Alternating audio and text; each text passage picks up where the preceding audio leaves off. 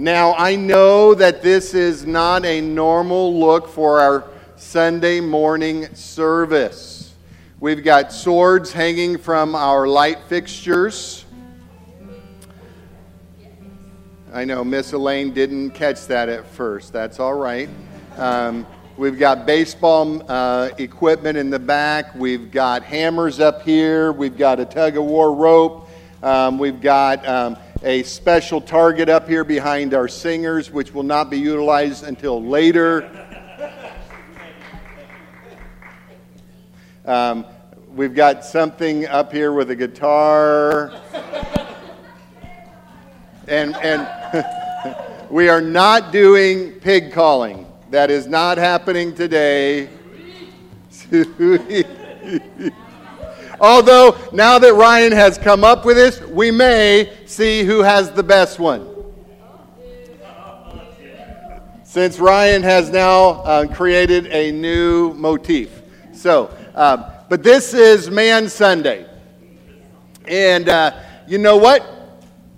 One of the things that um, has been a, a historical thing in the church is that women have been instrumental in the decorating of the church. How many will agree?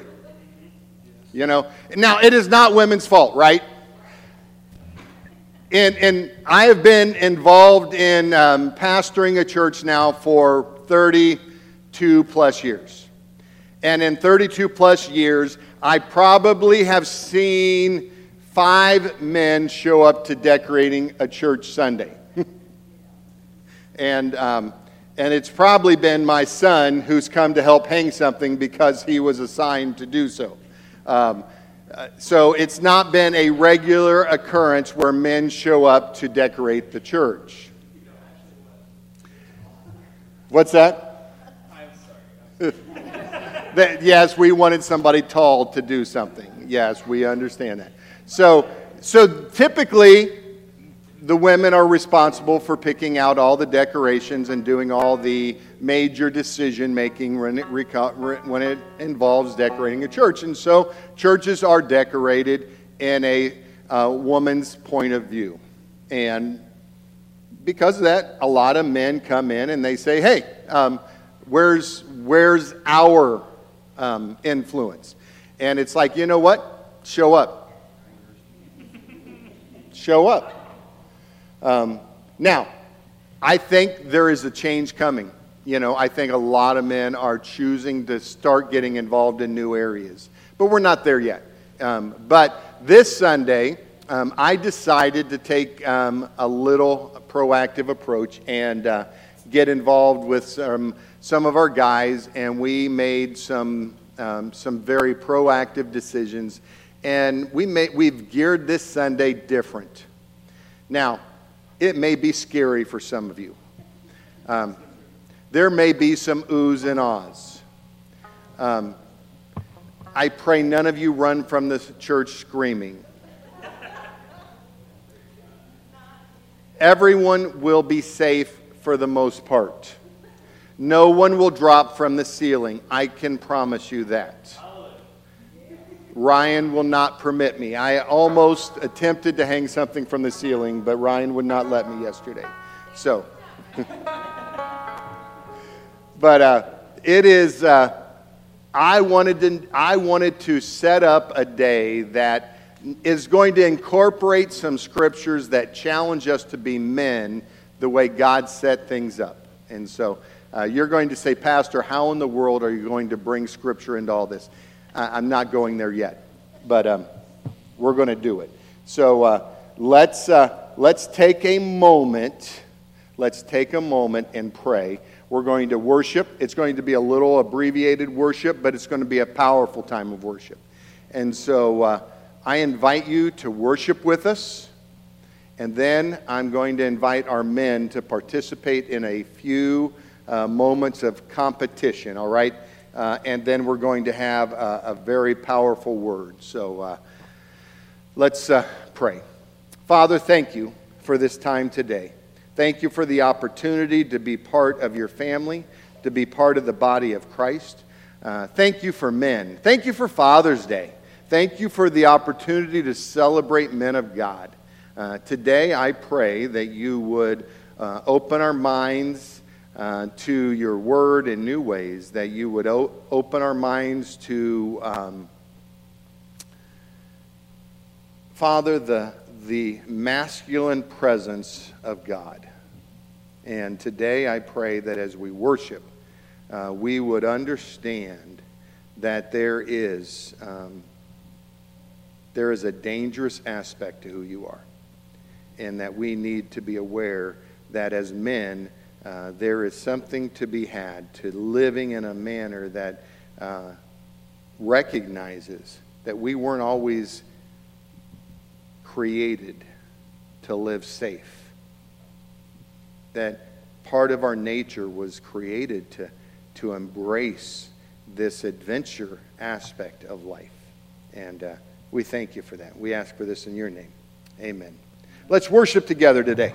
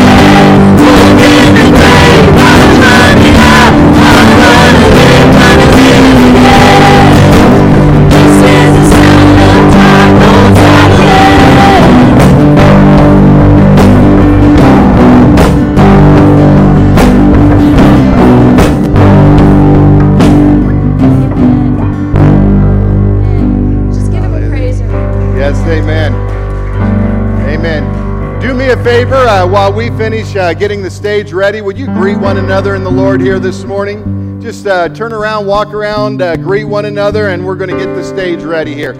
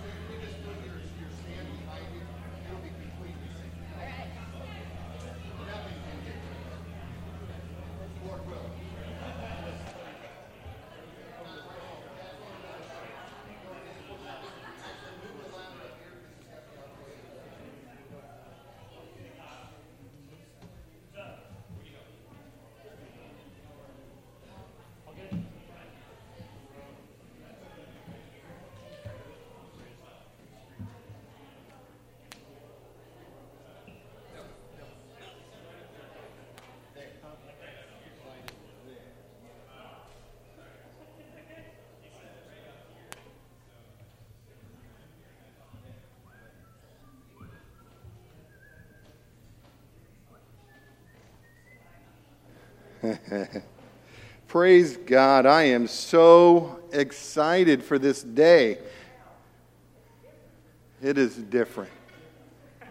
You know, how many of you have ever wanted to come to church where it was just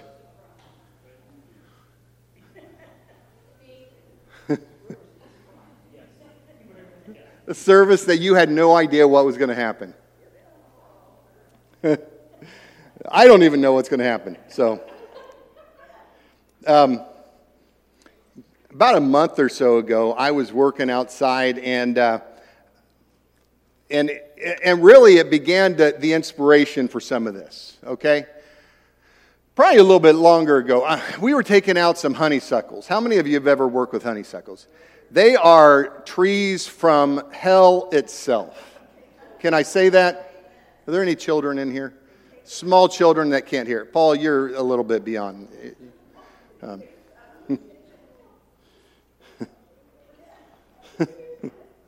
I, have, I don't have glasses anymore. I, I still want to grab them at times, you know. Um, but anyways, so anyways, at the end of it, I was uh, there was a few stumps I took out, but then I had some that I was taking my my handy sledgehammer. Every person needs one of these. Now, the bigger the sledgehammer, the heavier, but the more destructive it can be, right?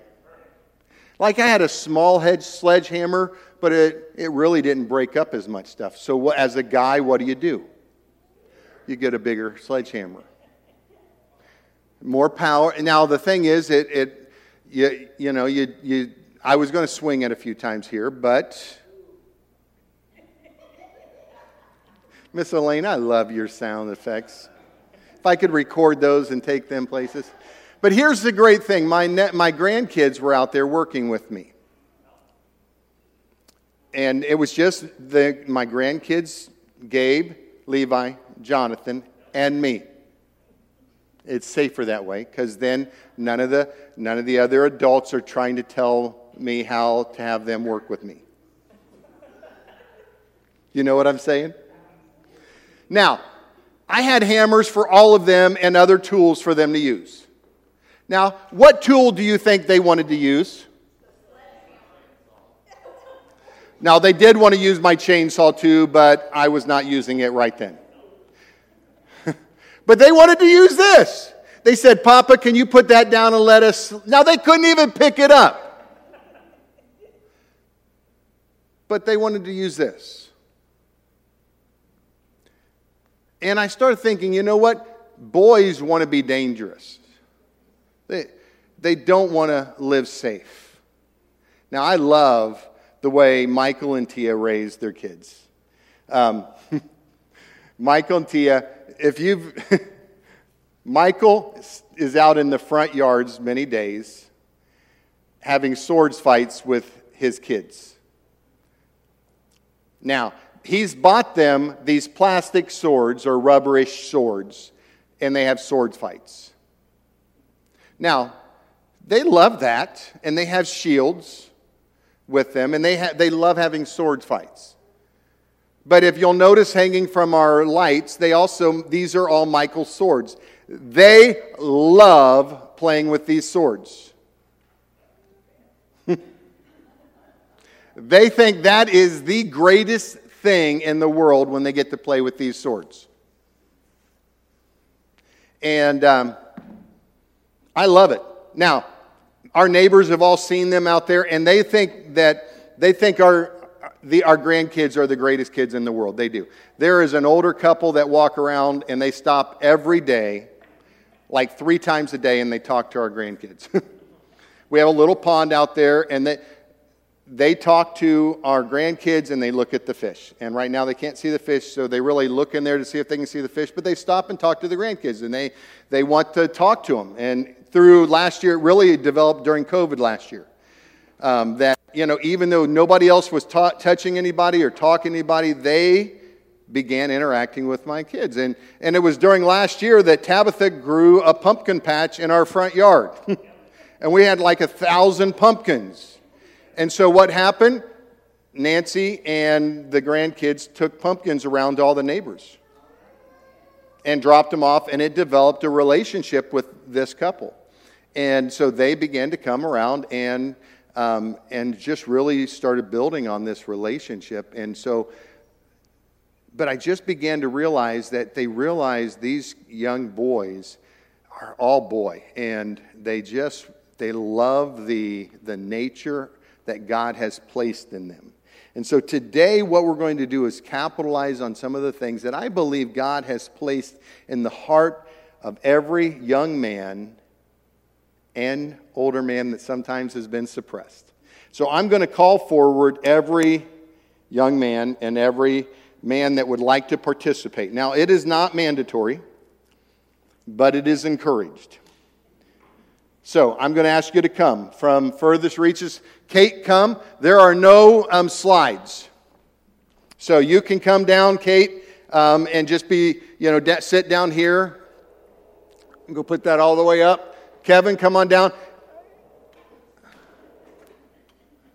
Now, my first contest, my first competition, and I'll talk about these, how these fit into the message in a little bit.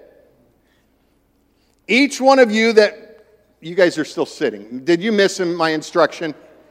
Maybe I am speaking in a different language. Down here, in front. Come. Each of you get three nails from the box.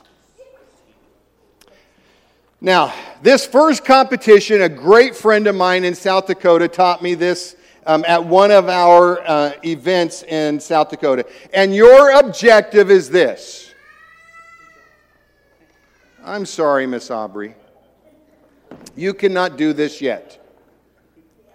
So, um, the first competition is you must drive three nails into this stump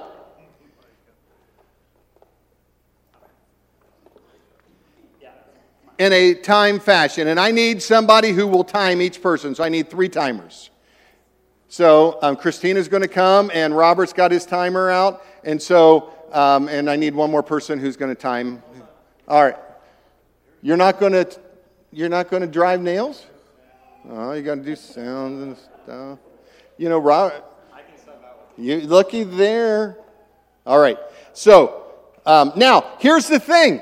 I am not going to tell you which hammer you have to use. We have, look at this. We have the standard hammer. I have got the Thor hammer. Because everybody needs a Thor hammer every once in a while, right? You know, I've got a good uh, masonry hammer. This is one of those ones that I just want to see who's going to pick up this rubberized mallet.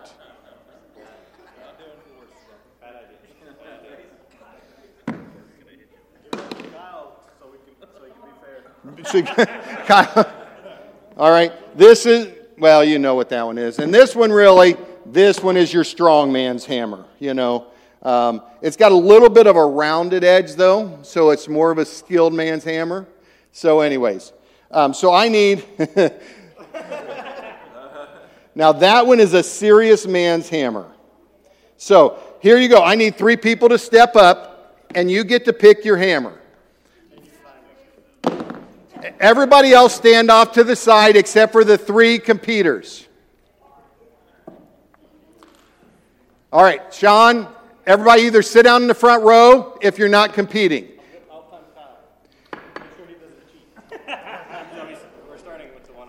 Um, you can start, you guys get the benefit of having the one that's already there. And, uh, and it's literally, I just, I just tacked it, that first one there. So, on your mark, get set, go.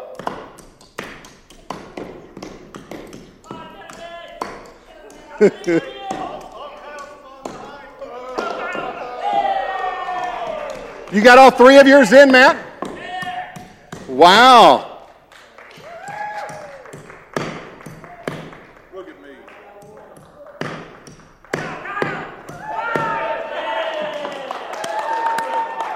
All right. Now, you guys, somebody write down the times, and we need the next three. Next three people come. Who, whoever's got the timers, tell, um, tell Robert the times for the people. Because at the end, I have a circular saw that we're giving away to the winner of the competition.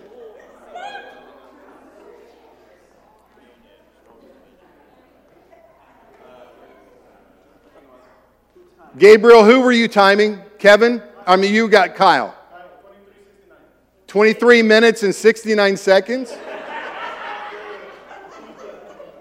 Wow, okay. I thought he. 23. All right, are you ready? On your mark, get set, go.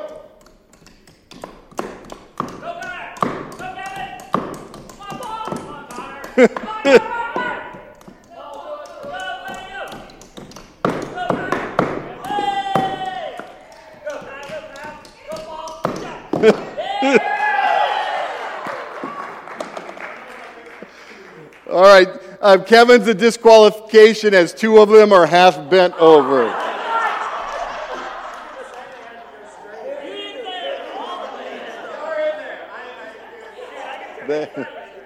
All righty, I need the, uh, the uh, next three. Uh, make, get, make sure that Robert has the time for Paul and for uh, Connor.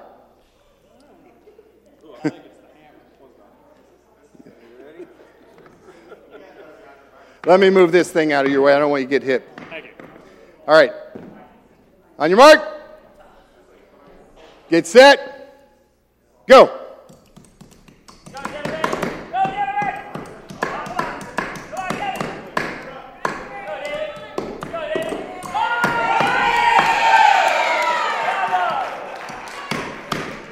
Farmer Joe.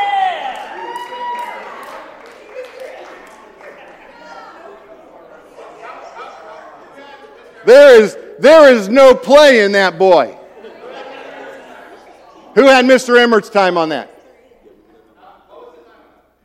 What? We can't talk about time yet.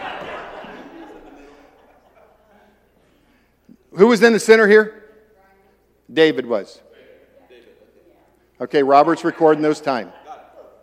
You got all the times? All right, next three. All right.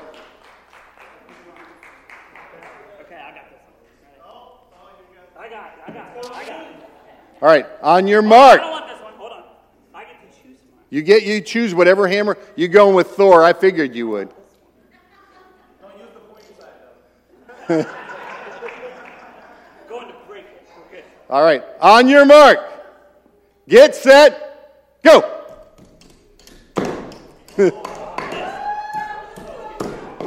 Oh,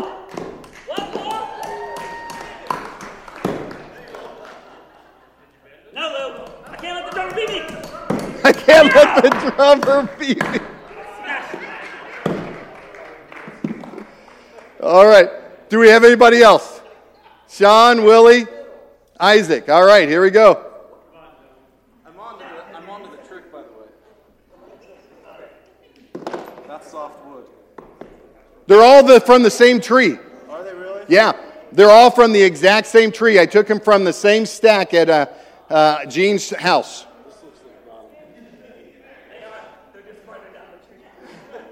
All right, on your mark, get set, go.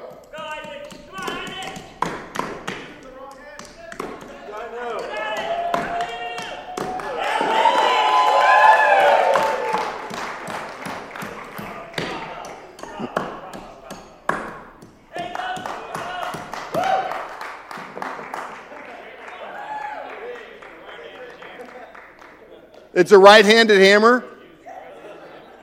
You know, you would know that, Ryan.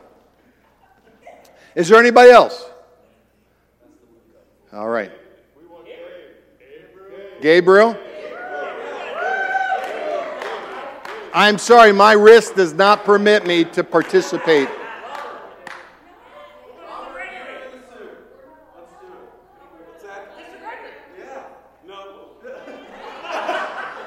Do I get the big one?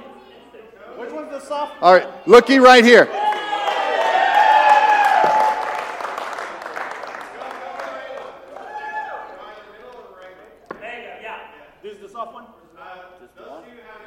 Three nails. Oh, you got to get two more from the box here. I'll give you the crooked one. These were special nails that I had ordered in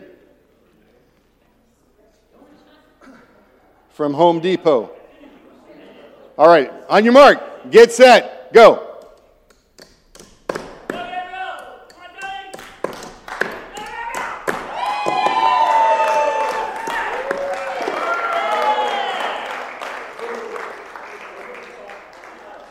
All right, good job, good job. All right, now record those. Okay, now we need to divide you guys equally up into two teams here. Kyle, you go that way. You go that way. I'm gonna stay over here. Two teams.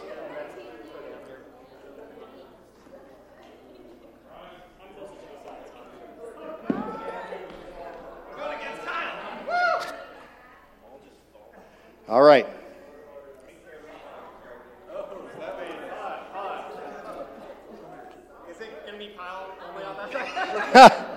Everybody against Kyle, is that what you said?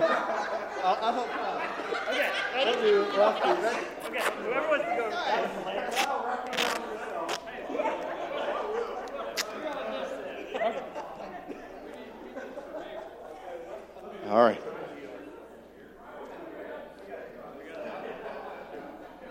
How many people do we have? Thank you. Thank you. Is it lopsided? Are we? Is it one? Do we have one more?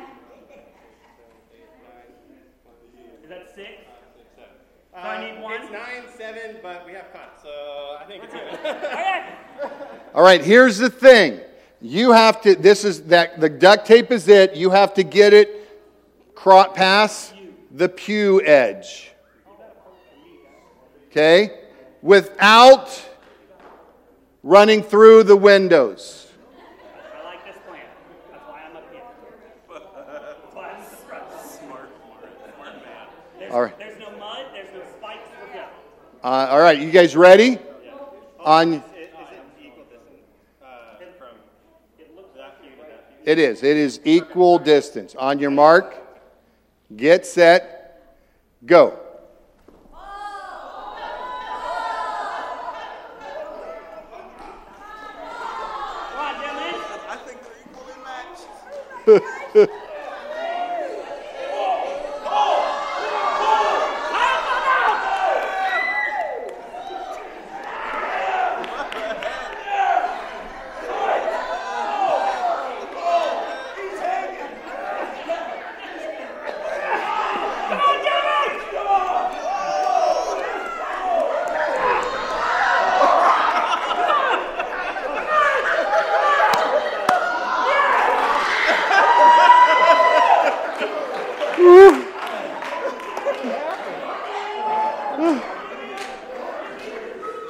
Wow, gentlemen. That was.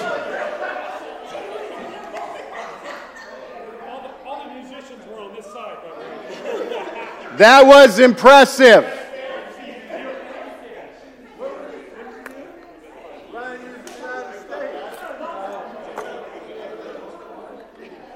That was that was impressive. All right. Gentlemen, all right, let's gather the rope up, pull it out of the way. I got, I'm coming. All right. Um,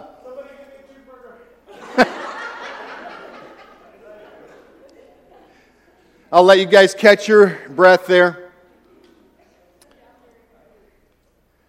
I am, I am genuinely impressed on your abilities there. Now,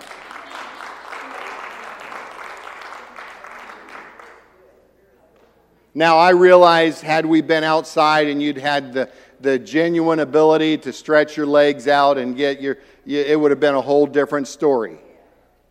Now, this one right here, I realize, now these are certified Smith & Wesson throwing axes. Yes, Miss Elaine, we are going to throw these at this sign. Integrity, center mass.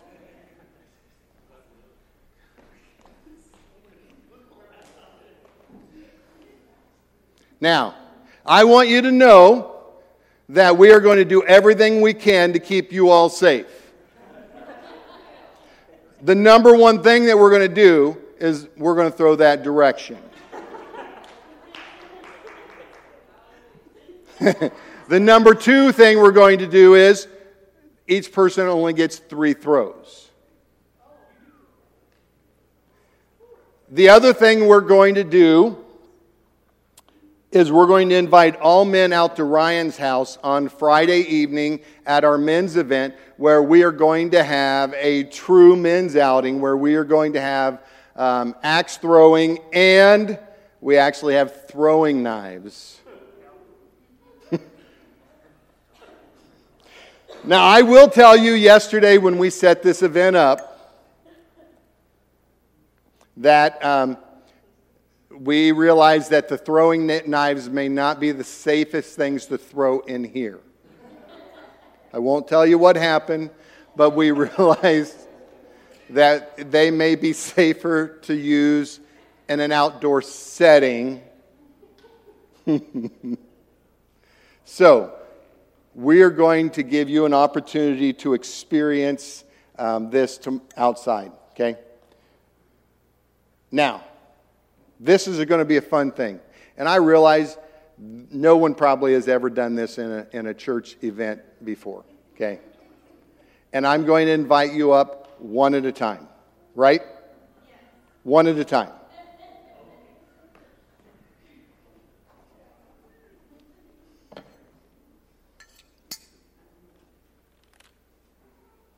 Paul.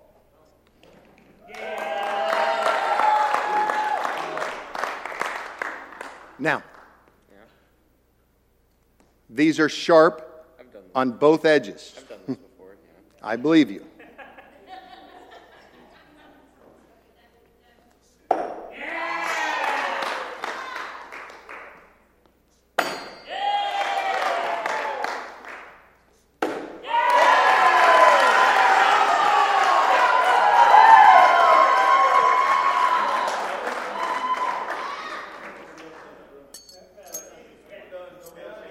David.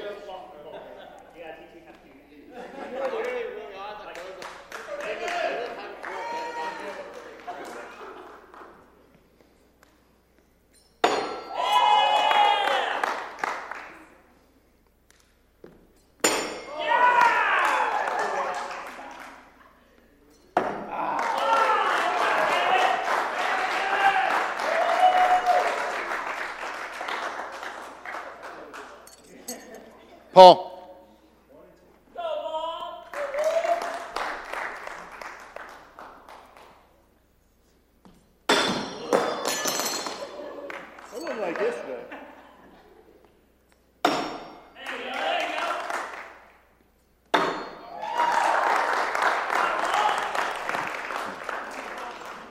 Ryan.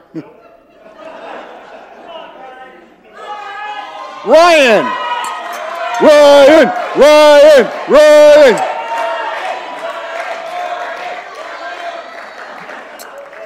Lou, it is optional.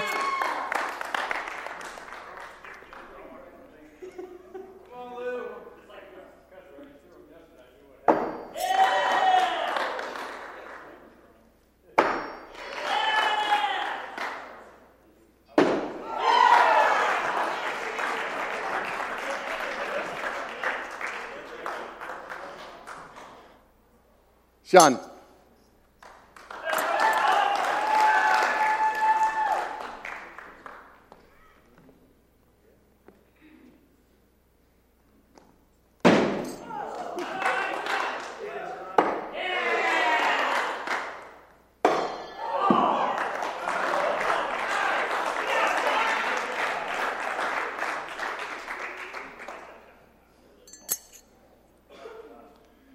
Kyle.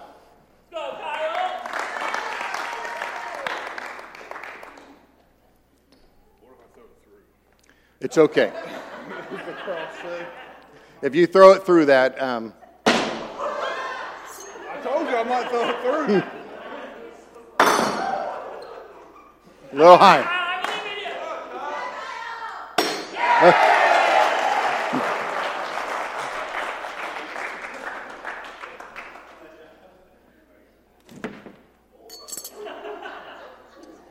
Matthew.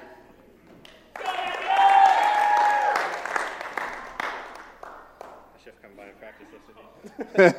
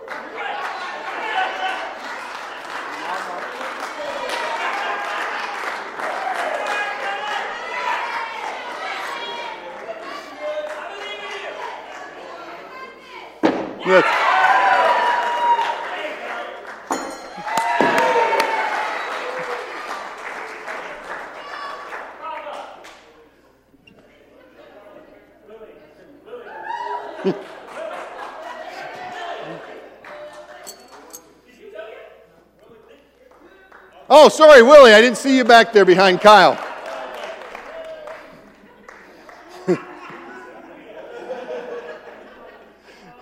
I know a fat joke when I hear one.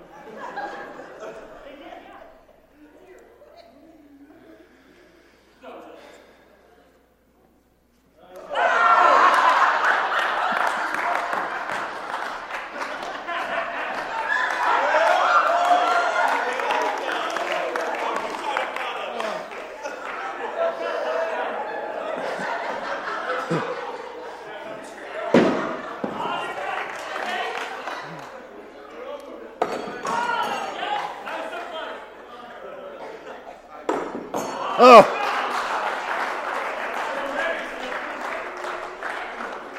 Kevin or Tristan. I just want to make sure that goes. I was like, make sure they listen.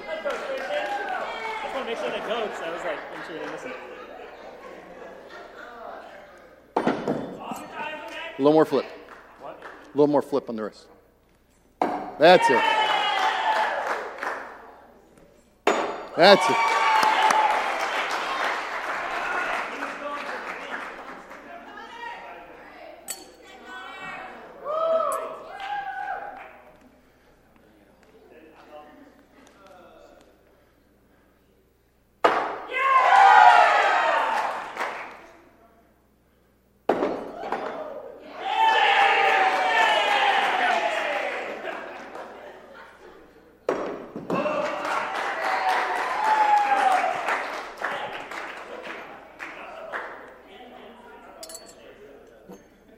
Michael.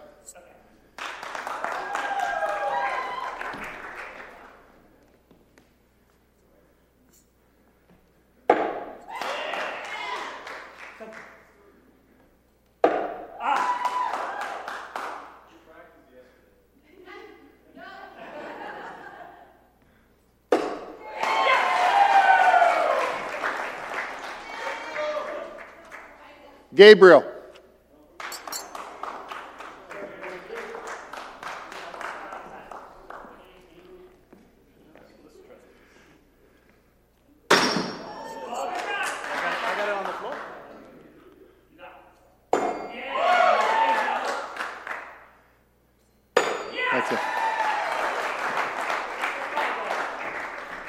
Isaac.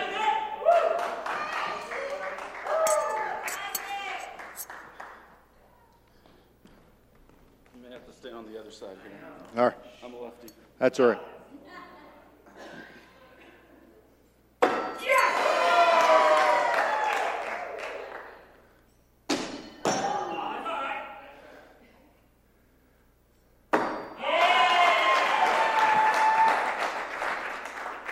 Kevin.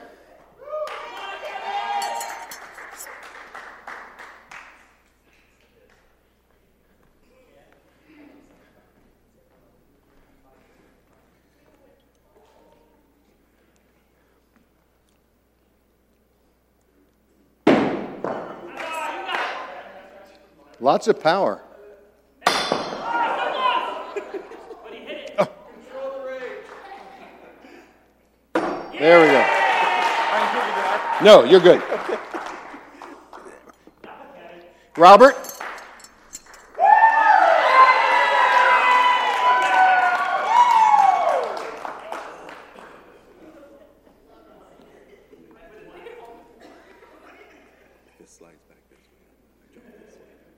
You, you jump whatever way you want, and I'll move out of your way.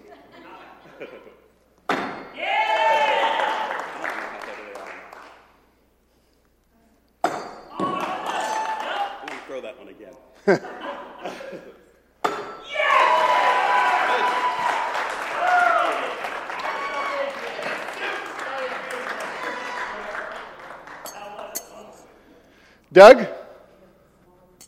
No? Tony?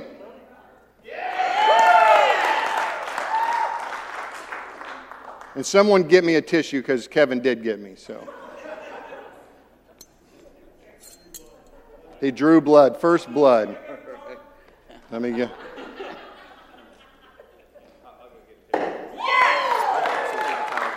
It's all right. This is all I need. It'll be fine. It, it, they're quick dry. All right.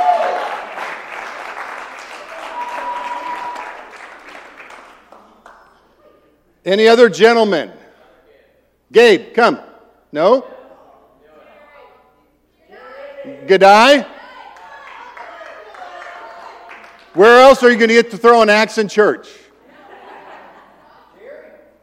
Jerry. Jerry?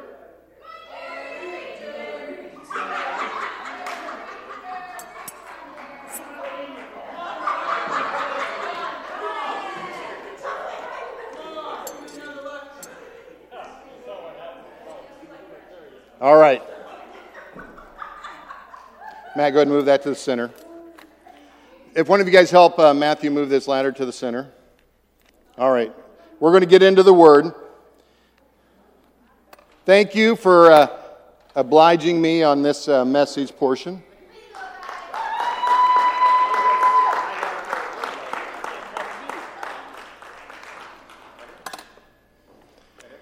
Yep, no, no, off to the side here just a little bit because.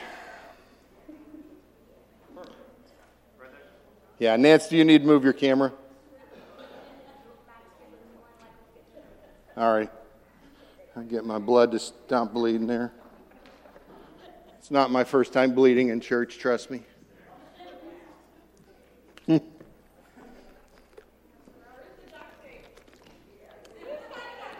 I've got in the front row. I know. My wife laughs at me all the time because I use it frequently.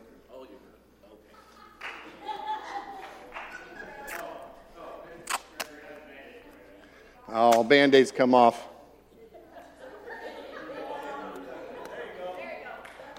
We're good now. All righty, here we go. This is Man Sunday. Why would somebody put a band aid on Man Sunday, you know? All right, here we go. So, here we go. This is uh, each competition today had purpose.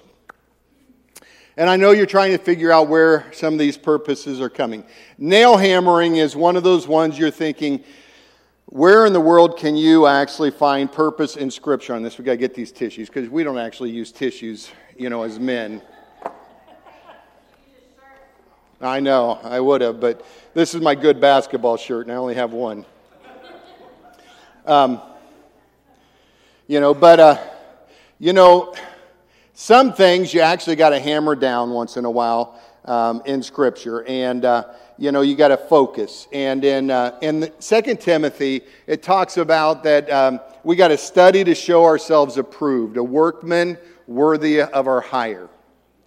Um, and and really, when we're looking at hammering, um, the whole process of learning to hammer is learning to use the tool properly. Now, one of the things that my friend Bruce taught me was um, a lot of people, when they're hammering, they, they start out using the hammer really close and they're tapping it like this. And they try to hammer from that distance. Now, when I took on my friend Bruce, he was a, um, he was a former construction guy. And he had a construction hammer that was like an extra, like six inches long and he held the hammer down here on the end. and when he swung that hammer, it was once to set it, once, you know, to drive it halfway, and the other time it was finished. And so it was only three shots in every, with every nail, didn't matter when it was, and none of them were ever bent. And it was 16 penny nails. I, I was gracious with you guys, and I, I got these short nails for you because I really didn't want to be here all day. And then I realized that, you know, um, the church was footing the bill on these, and I didn't want to, you know, spend 100 bucks on nails. Um, so we have to realize that if we are going to become proficient as men, we have to learn to study. It is time that the church stop depending on women to be the majority of people filling up Bible studies. Why is it only women we're saying amen? Man, I'll tell you what. I am thankful for our Isaacs and Jerrys and Willies that are out here every Wednesday. And David's, you know, they are out here every Wednesday. And I don't want to leave any man that, you know, comes out here on a Wednesday night, you know. Um, Gabriel's, you know, they're out here every Wednesday. And, and I realize some people have some legitimate excuses on why they can't come. But sometimes they just become excuses. After a while, an excuse becomes just another reason why we can't make it. And, and, church, I want you to know the enemy loves it when we come up with another reason why we can't make it to Bible study. Tug of war. we have to learn to work together. There are so many scriptures that tell us that we need to work together as a body to function together. You know, Romans 8:28 says we know that for those who love God all things work together for those who are called according for his purposes. Those who love God, who work together for good. You know, I tell you what, I loved our last work day. You know, 30 some of us were gathered together here accomplishing much for the body of Christ. And this coming Saturday is another workday. You know, 10 o'clock, we're going to be gathered out here doing lots of projects around here. One of the things is we're going to be fixing the ceiling fan. Praise God. I have. Um, some of you have worried that this thing is going to fall, but you know what? It's been like that for like a, two years, and it hasn't fallen. If it hasn't fallen in two years, praise God, it's probably not. Um, probably. You know, most men take that approach. It's probably not. We never give you that guarantee. But, uh, but we're going to get a lot of things fixed. We got painting that's going to be done. You know, as long as we don't have another torrential uh, like we had this last Friday, Saturday. Um, praise God, I'm glad you're all here. Um, axe throwing. I know some of you are thinking, where in the world is Pastor going on this? There, if he comes up with some good lessons on how in the world axe throwing can come into um, church, um, uh, you're going to buy him lunch. How many of you are ready to say that? I'm just was, Matthew, could He's saying that because it's Father's Day and he was probably already planning on it. 1 Corinthians 9:26 says, "Therefore I do not run like a man running aimlessly. I do not fight like a man beating the air, but I aim at my target." That's right. I aim to please God. Jesus said, I always do what please him. Or, let me look, make sure I get the right scripture as I point this axe at you all. John 8 29. Woo! Two out of three so far. And then, most importantly, 1 Corinthians 14 12, so it is with you, since you are eager to have spiritual gifts, try to excel in gifts that build up the church. Aim to use your gifts to please God.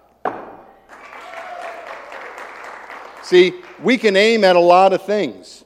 And, and those are things that if we are willing to uh, focus on those things from God, it is amazing what God can do for, with us. And so, church, um, these were fun to do. But I want you to know how much um, really these were about challenging us to awaken the man within us. These capitalized on, I think, things that men can excel at, but men haven't really done a lot to, to do much with. Do you realize a lot of these areas were things that men were challenged to be good at years ago? These actually were, were things that men were challenged to be good at, you know, 30 years ago they had to be good at. Nail driving competitions 30 years ago were actually competitions that men had to do because this was your livelihood. Axe throwing, this is how, this was entertainment. you know? Tug of war, man, you get a bunch of guys together. This is how they, uh, they would actually uh, get their energy out. Their machismo, I guess you would say it, you know. Today, our society focuses on trying to cancel these things out, trying to get these things pushed out. It discourages the um, exercise of these traits in young men. Our, our, our, society actually wants to control the narrative of how our young men are being developed, are being educated, are, are being um,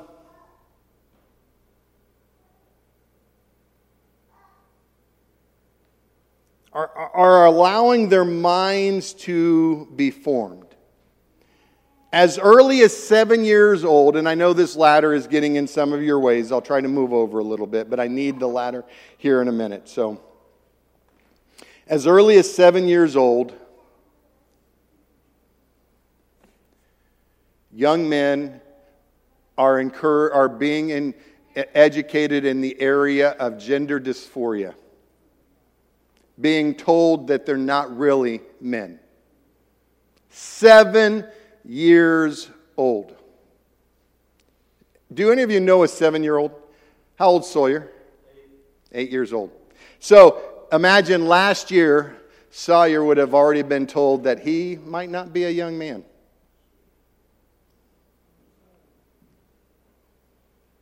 How many of you at seven could have handled that teaching that you might not be a, a, a young man.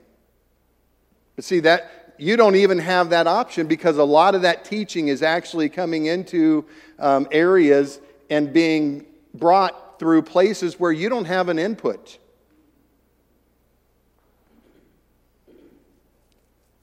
We need to understand that there is actually um, a, a, movement in our society that wants to control the, the, uh, the narrative of how our society handles masculinity.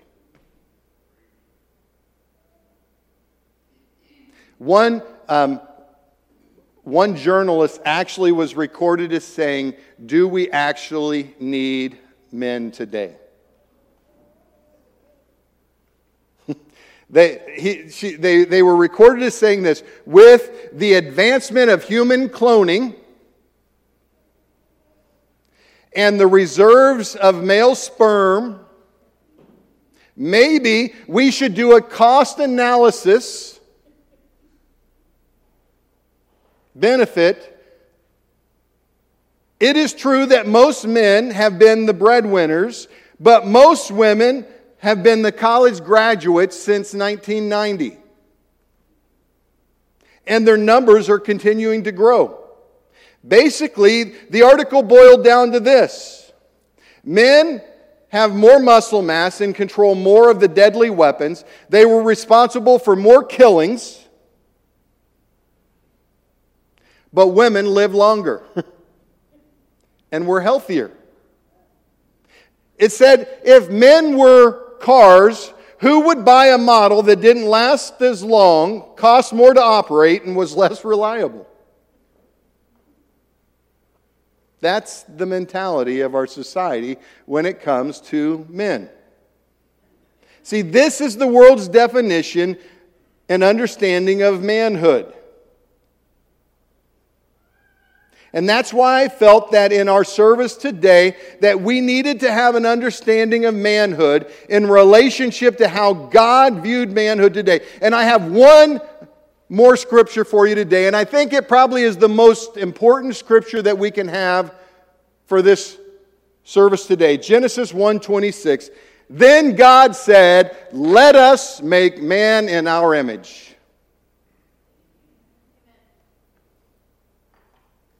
according to our likeness.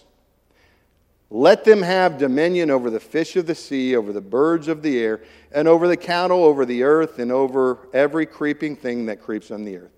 Men, we, you, and I are image bearers of God. You and I have purpose. You and I have value.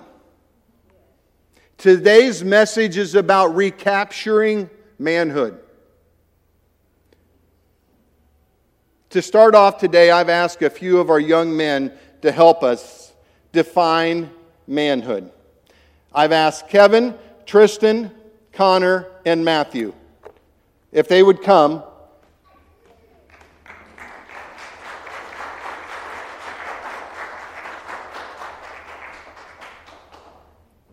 Let me get you a microphone. Which?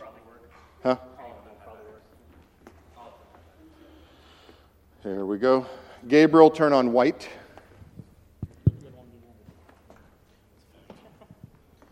All right. So um, he said about two, three minutes or so. Um, I heard a quote that I really liked, and it said that um, for men, uh, there's a distinct role in society, and for us to fill that role, um, the world flourishes.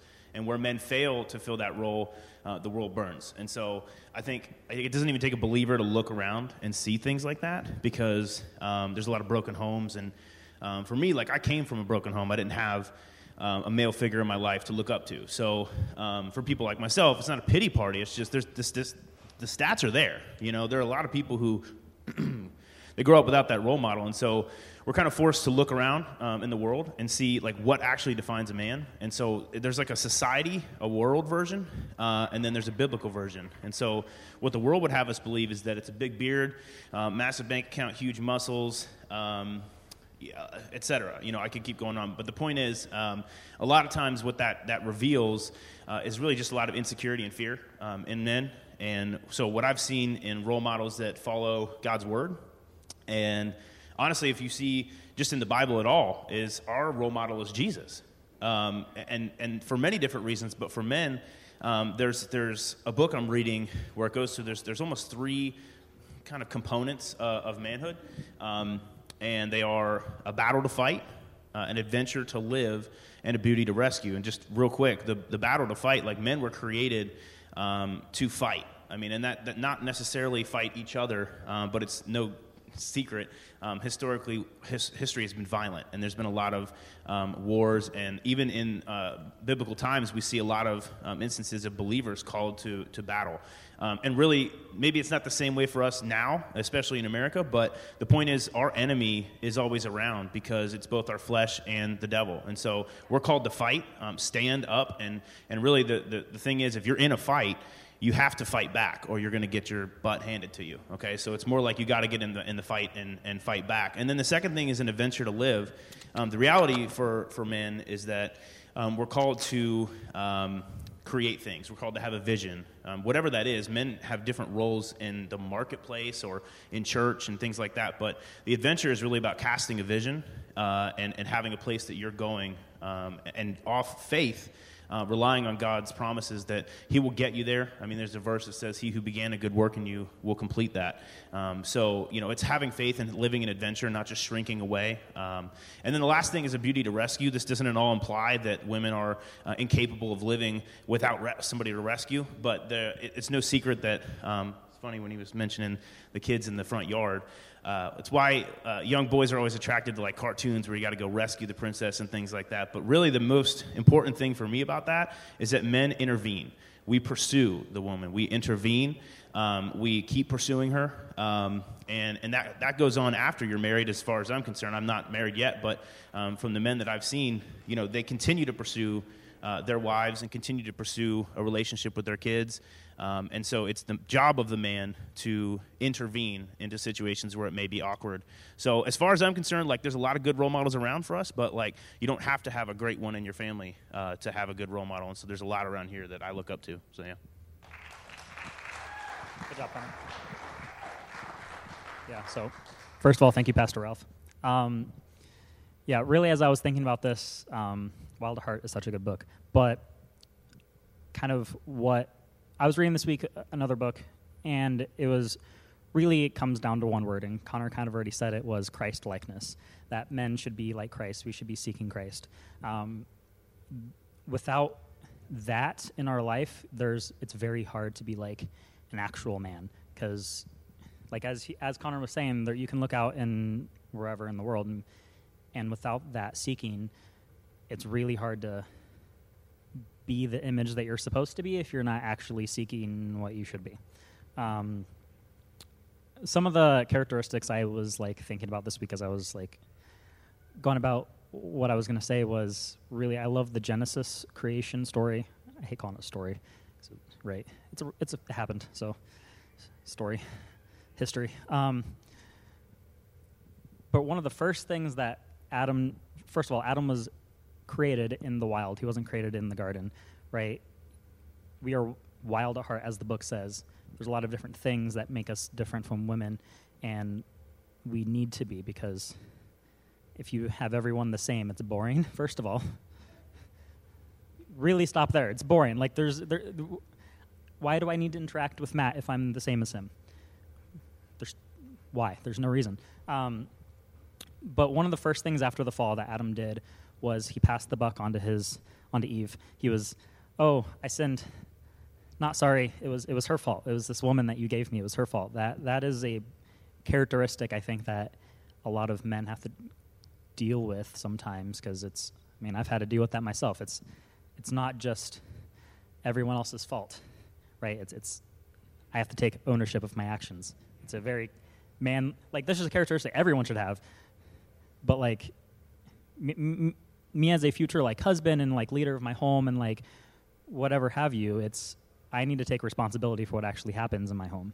I actually need to take responsibility for my relationship right, with, with my friends and, the, and my brothers in Christ, and like, I need to take responsibility because if, if there's tension between, I'm just gonna, you're, you're here. If there's tension between me and Matt, I can't blame it on him.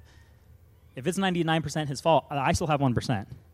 It's probably going to be my 99% my fault. And I'm going to take responsibility for that, right? He will still say sorry first, right? But there, there's, there's, that was a just giant characteristic of just passing the buck, and that I've seen too much in society.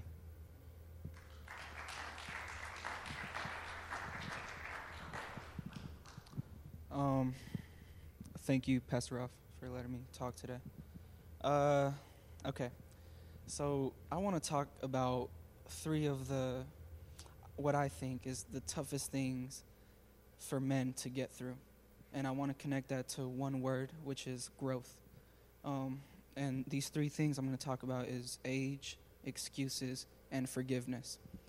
Um, so, like we in this age, like we have technology, we have social media telling us as boys, like as seven, as young as seven years old, telling us to to grow up and into a, a softer version of, of what men is supposed to really be like. And you know, I believe that that manhood shouldn't have an age to it. I believe that we should grow into men as we grow into like growing up in age. Like, um, we shouldn't make it an excuse as as to everything around us as to why we can't grow up into the men that, that God wants us to be. And um, in every book about manhood that I have read so far, it talks about excuses. Um, connecting age to to growing up into a man is, is, growth. You know, like as as we grow up as kids, we should either be in our household grown up as what men is is like in the eyes of God, or if that's not around us, we should read the Bible, read books, grow ourselves into the men that God wants us to be and the men that we want to be. And so, excuses, I want to talk about that's another really hard thing for us men to get through, and it's something that we have to get through. Like, we can't let what happened in the past determine what our life is going to look like in the future, even in the, in the next week. Like, we can't let what happened last week shape our day today we should be able to get through that. That shouldn't be an excuse. I mean, growing up into manhood at, at, at, at an age, like we shouldn't make that an excuse. Uh, and, and like the things around us, we shouldn't make that an excuse as to why we can't be men today. And one of the toughest things, I believe, for anybody and, and for men too, is forgiveness. That's another very big factor in, in growth. Um, if we can't forgive, say, people, uh, workspaces, for burdens that they've that they've put on us, then again, we're making an excuse as to why we can't move on as men.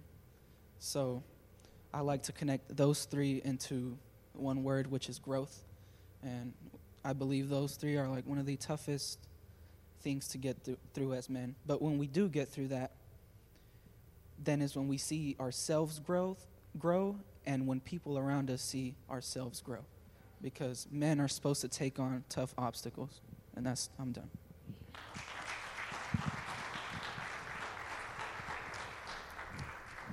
How's it going? So, uh, a little bit of participation. There's technically two right answers, but I'm looking for one, so just, you know, feel free to answer what I want. Who in the Old Testament was recognized as a strong, mighty man of God? Right, hold on. That's, that's the technically one of the right answers, but, but he was strong mainly just in strength. I mean, strong man. So, David, okay? So, David was recognized as a strong, mighty man of God, okay? He was recognized as that at a young age, okay? Again, age is not the factor here, okay? Samson was strong only in might. The relationship with God was little. He let a lot of what was in the world take control of his life. That's just being real. But anyway, so technically that's why I was prefacing it. Anyway, but David, when you look at what made him strong, it wasn't the fact that he was large or anything. It's the fact of his relationship with God. When you look at how much time he spent with God, it showed how strong he was, okay? He could take on any obstacle because of his relationship with the Father. So when I was thinking about what it is to be a man, I was associating with how much time are you spending with the Lord and serving people? Because that is what David did throughout his entire life was serve others. He still made mistakes, a lot of mistakes, but please raise your hand if you haven't. All right, that perfect. Thank you. Just wanted to make sure. Um, because all of us fall short of the glory of God. There literally the Bible is so good at laying out all of the things that it did so that we don't have an excuse for God can't forgive me. If you look back through the Bible, someone has done worse 700 times more than you. There's not an excuse for not coming back to the Father, okay? That's just like, it's an excuse remover. Literally, I love how the story of Saul to Paul, he literally killed Christians. Okay? All right? The, the people that he then preached to, he was killing them off. So I look at what, what changed was his relationship with God, how much time he was spending with him, and it made him into a man. Okay? So that is, that is my, my definition. So, thank you.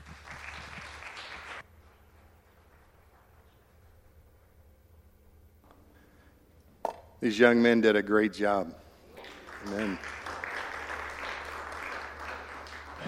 So, one of the things I'd like to highlight real quick, and I'm going to try to land this uh, as quick as I can here for us, is um, if our definition of manhood today gets off just a little bit, in 10 years, we are so far off of where we need to be that getting back to where we need to be is going to take, you know, twice as long. You know, God set up the definition of manhood for us. It's not our job to redefine it. See, society wants to keep redefining things. And if we give society the ability to start redefining more and more things, then what happens is they get the ability to start defining what church is all about. They get the ability to define what marriage is all about. They get the ability to define what family is all about. And all of a sudden, we don't get the ability to define what anything is about. And as a church, we have to take a stand for the things that God has called us to take a stand for. So I want you to understand as a church, you have to hold fast to the things that God has called us to hold fast to. We must begin to teach the things that God has called us to teach. Teach what it means to be a man again. I love that there's great books out there that we can teach you know, teach your, your young men every man's battles. You know, Goliath must fall. Wild at heart. Maximized manhood. Play the man. There are great books out there that we can get for our young men. We can teach them how to be a man again. We can teach our young men to climb new heights again. Nancy, don't look, okay? See, we don't have to be afraid of heights. Sometimes we start worrying about how high our young men can go. And the truth is, there is no ceiling on how high our young men can go. The only ceiling that is there is the one that we start speaking over them. You know what? I am not a person that is given to heights. I don't like roofs. Uh, I remember the first time I climbed a ladder. Um, it was an old rickety ladder that, you know, when I got halfway up it, it was, it, I don't know if it was the ladder shaking or me. Could have been both. You're right, Miss Elaine. But the, the thing is, the ladder was not built for my size. Now, when I was in South Dakota, I bought this ladder. Now, this ladder is built for over 300 pounds. When I bought this ladder, I'm not over 300 pounds. This ladder holds my weight, it doesn't move. I felt good on it. I no longer felt issue when I climbed up it. So I realized many times the reason I had issues with heights is because I was trying to climb heights without the right equipment underneath me. And sometimes it was because my parents didn't prepare me properly. See, if we start telling our kids what they can do, that it's they can accomplish whatever is set before them, and we start equipping them with the right mentality, the truth is they can accomplish so much more. You know, my, my dad dropped out of school in, um, in ninth grade. My mom dropped out in eighth grade. And the only thing I ever heard was, you know what, you're never going to do anything. You know, when I was going off to college, everybody said, oh, you shouldn't go. You should just get a job. You should just work. You know, you should just try to accomplish whatever you can. Listen, stop limiting your children by what you think you could never do. The reality is, you can do so much more. Just give yourself a little permission to believe. Teach them how to wield the sword of the Spirit. I used a, a, smaller sword today. My wrist is not up to his potential, but you know what? The Bible is called the sword of the Spirit. And um, the thing that I hate most about a lot of believers that I hear see is that they use the scripture to beat someone up and not to use it as a weapon against the enemy. That is the number one, it is, it is something that when I see them do it, I think God gets angry with them first and foremost. When people begin to uh, use God's word as a weapon against another believer, God gets angry. God does not want us to use His word as a weapon against other people. He wants us to use it as a weapon against the enemy. We need to teach our young people how to break down walls and barriers because there are tools, and I'm not going to knock one of these, these logs out into the you know, crowd here for you guys as I did one of those rocks a couple years ago. Um, I'm, I'm going to protect you all. But we need to understand that we have the ability to break down barriers no matter what's in front of you. We have the ability. We need to teach them to aim at whatever is in front of you. See, I told you, you know, I had people that told me that I couldn't. I won't tell you who asked, you know, who said, you know, um, who gave indication that I wasn't going to be able to hit one of these targets because I have one eye, you know, that works. Um, but I did have a couple people give indication that that may be a challenge for me, but it was not. So um, I just want you to know we can aim at whatever we take aim at. But we, ha- we can't be afraid to aim regardless of whatever limitations we think are present. We just got to aim and go. Okay? Church, the only limiting factors you have in your life are what's between your ears. And that's just the truth. I learned to overcome odds a long time ago. You just got to get up and go and do things. One of the things that I believe that God placed on men, and, I, and I'm going to close with this, okay? Is God placed, I think, very specifically in men the ability to take responsibility. God placed in Noah the ability to take responsibility for his family, and, and he built the ark. Um, Willie, you don't have to come up. We're not going to have any songs or anything like that. I appreciate your awareness there, and um, it's already late, and we're just. I'm going to close out real quick. And um, God placed in Abraham the ability to take responsibility for all the children of Israel to lead them, lead them out of uh, captivity. God placed in uh, David the ability, listen to this, to fight lions, tigers, and bears. Oh my. to dance before the Lord with complete abandonment. As a man, woo, we could learn something, men, from that, right?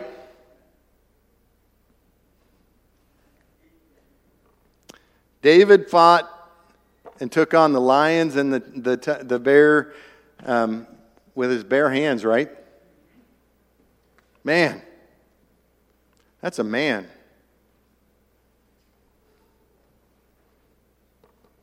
Jeremiah took responsibility to weep for a nation. Peter, James, John, Paul, and the other disciples to plant churches to save a nation. Each of these men were elevated to new levels when they took responsibility for their calling to reach areas to touch a world. And I believe, church, that we can do the same. And I want to leave you with one last thought. And if you can write this down, I haven't asked you to write anything else down. Some of you probably have already done that. But if you could write this one thing down,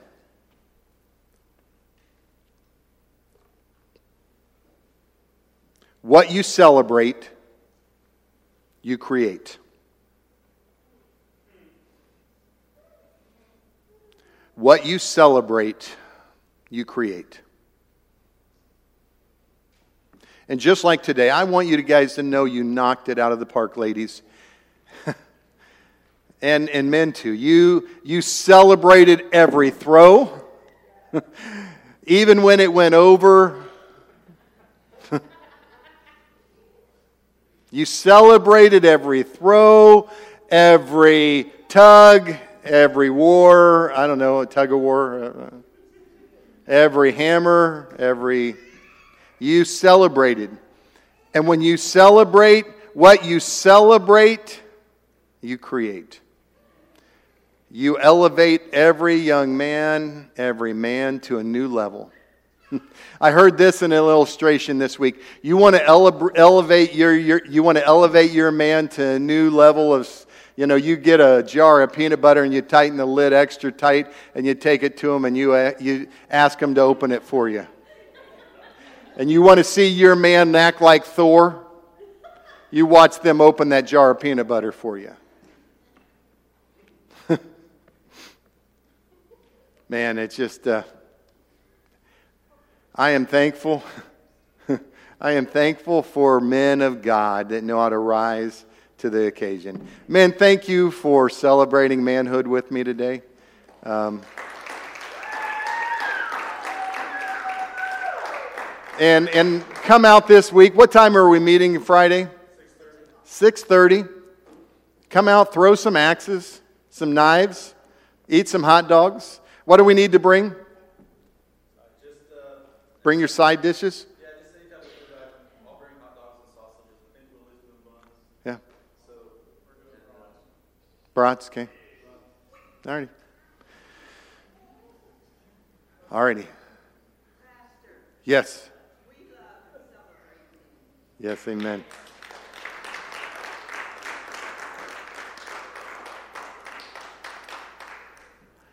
are there any of our young men um, that have never owned a circular saw here? Tristan? Okay. Um, Ryan, would you do me a favor right at the top of the steps there? Go grab that circular saw and bring that here for me, real quick. Your dad owns one. Well, I'm going to give this one to Tristan here today. So.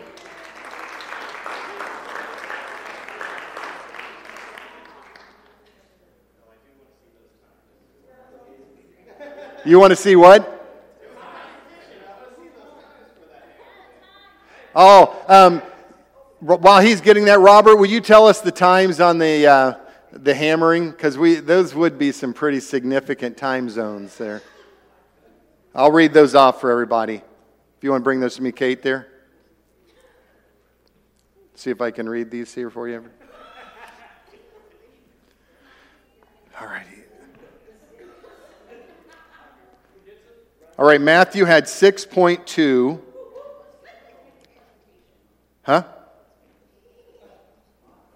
Okay, Tristan, come on up here, and uh, Ryan, you're going to present that to him.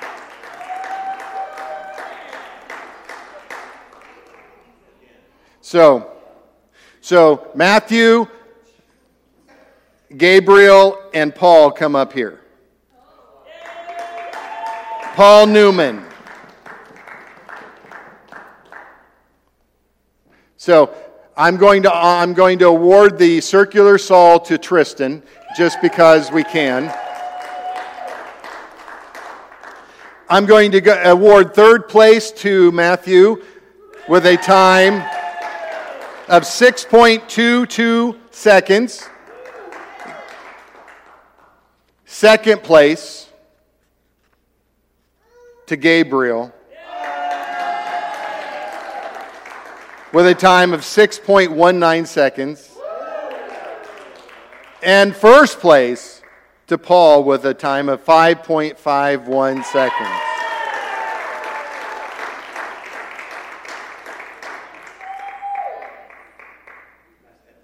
Well done. Um, Paul, let me see. No, you were not last. Paul, you were you were 16.13 seconds. You were not bad. There were numerous people beyond you.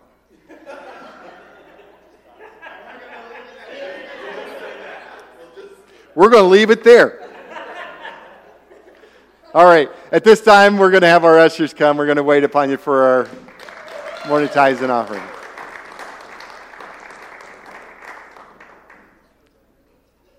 Let's pray. Father, we thank you for the opportunity to celebrate men today, and I pray your blessing uh, on this offering, uh, that it would be multiplied to meet the needs of our church, and we thank you for the faithfulness of your people. Uh, we ask your blessing on these things. Ask for this in your precious name. Amen.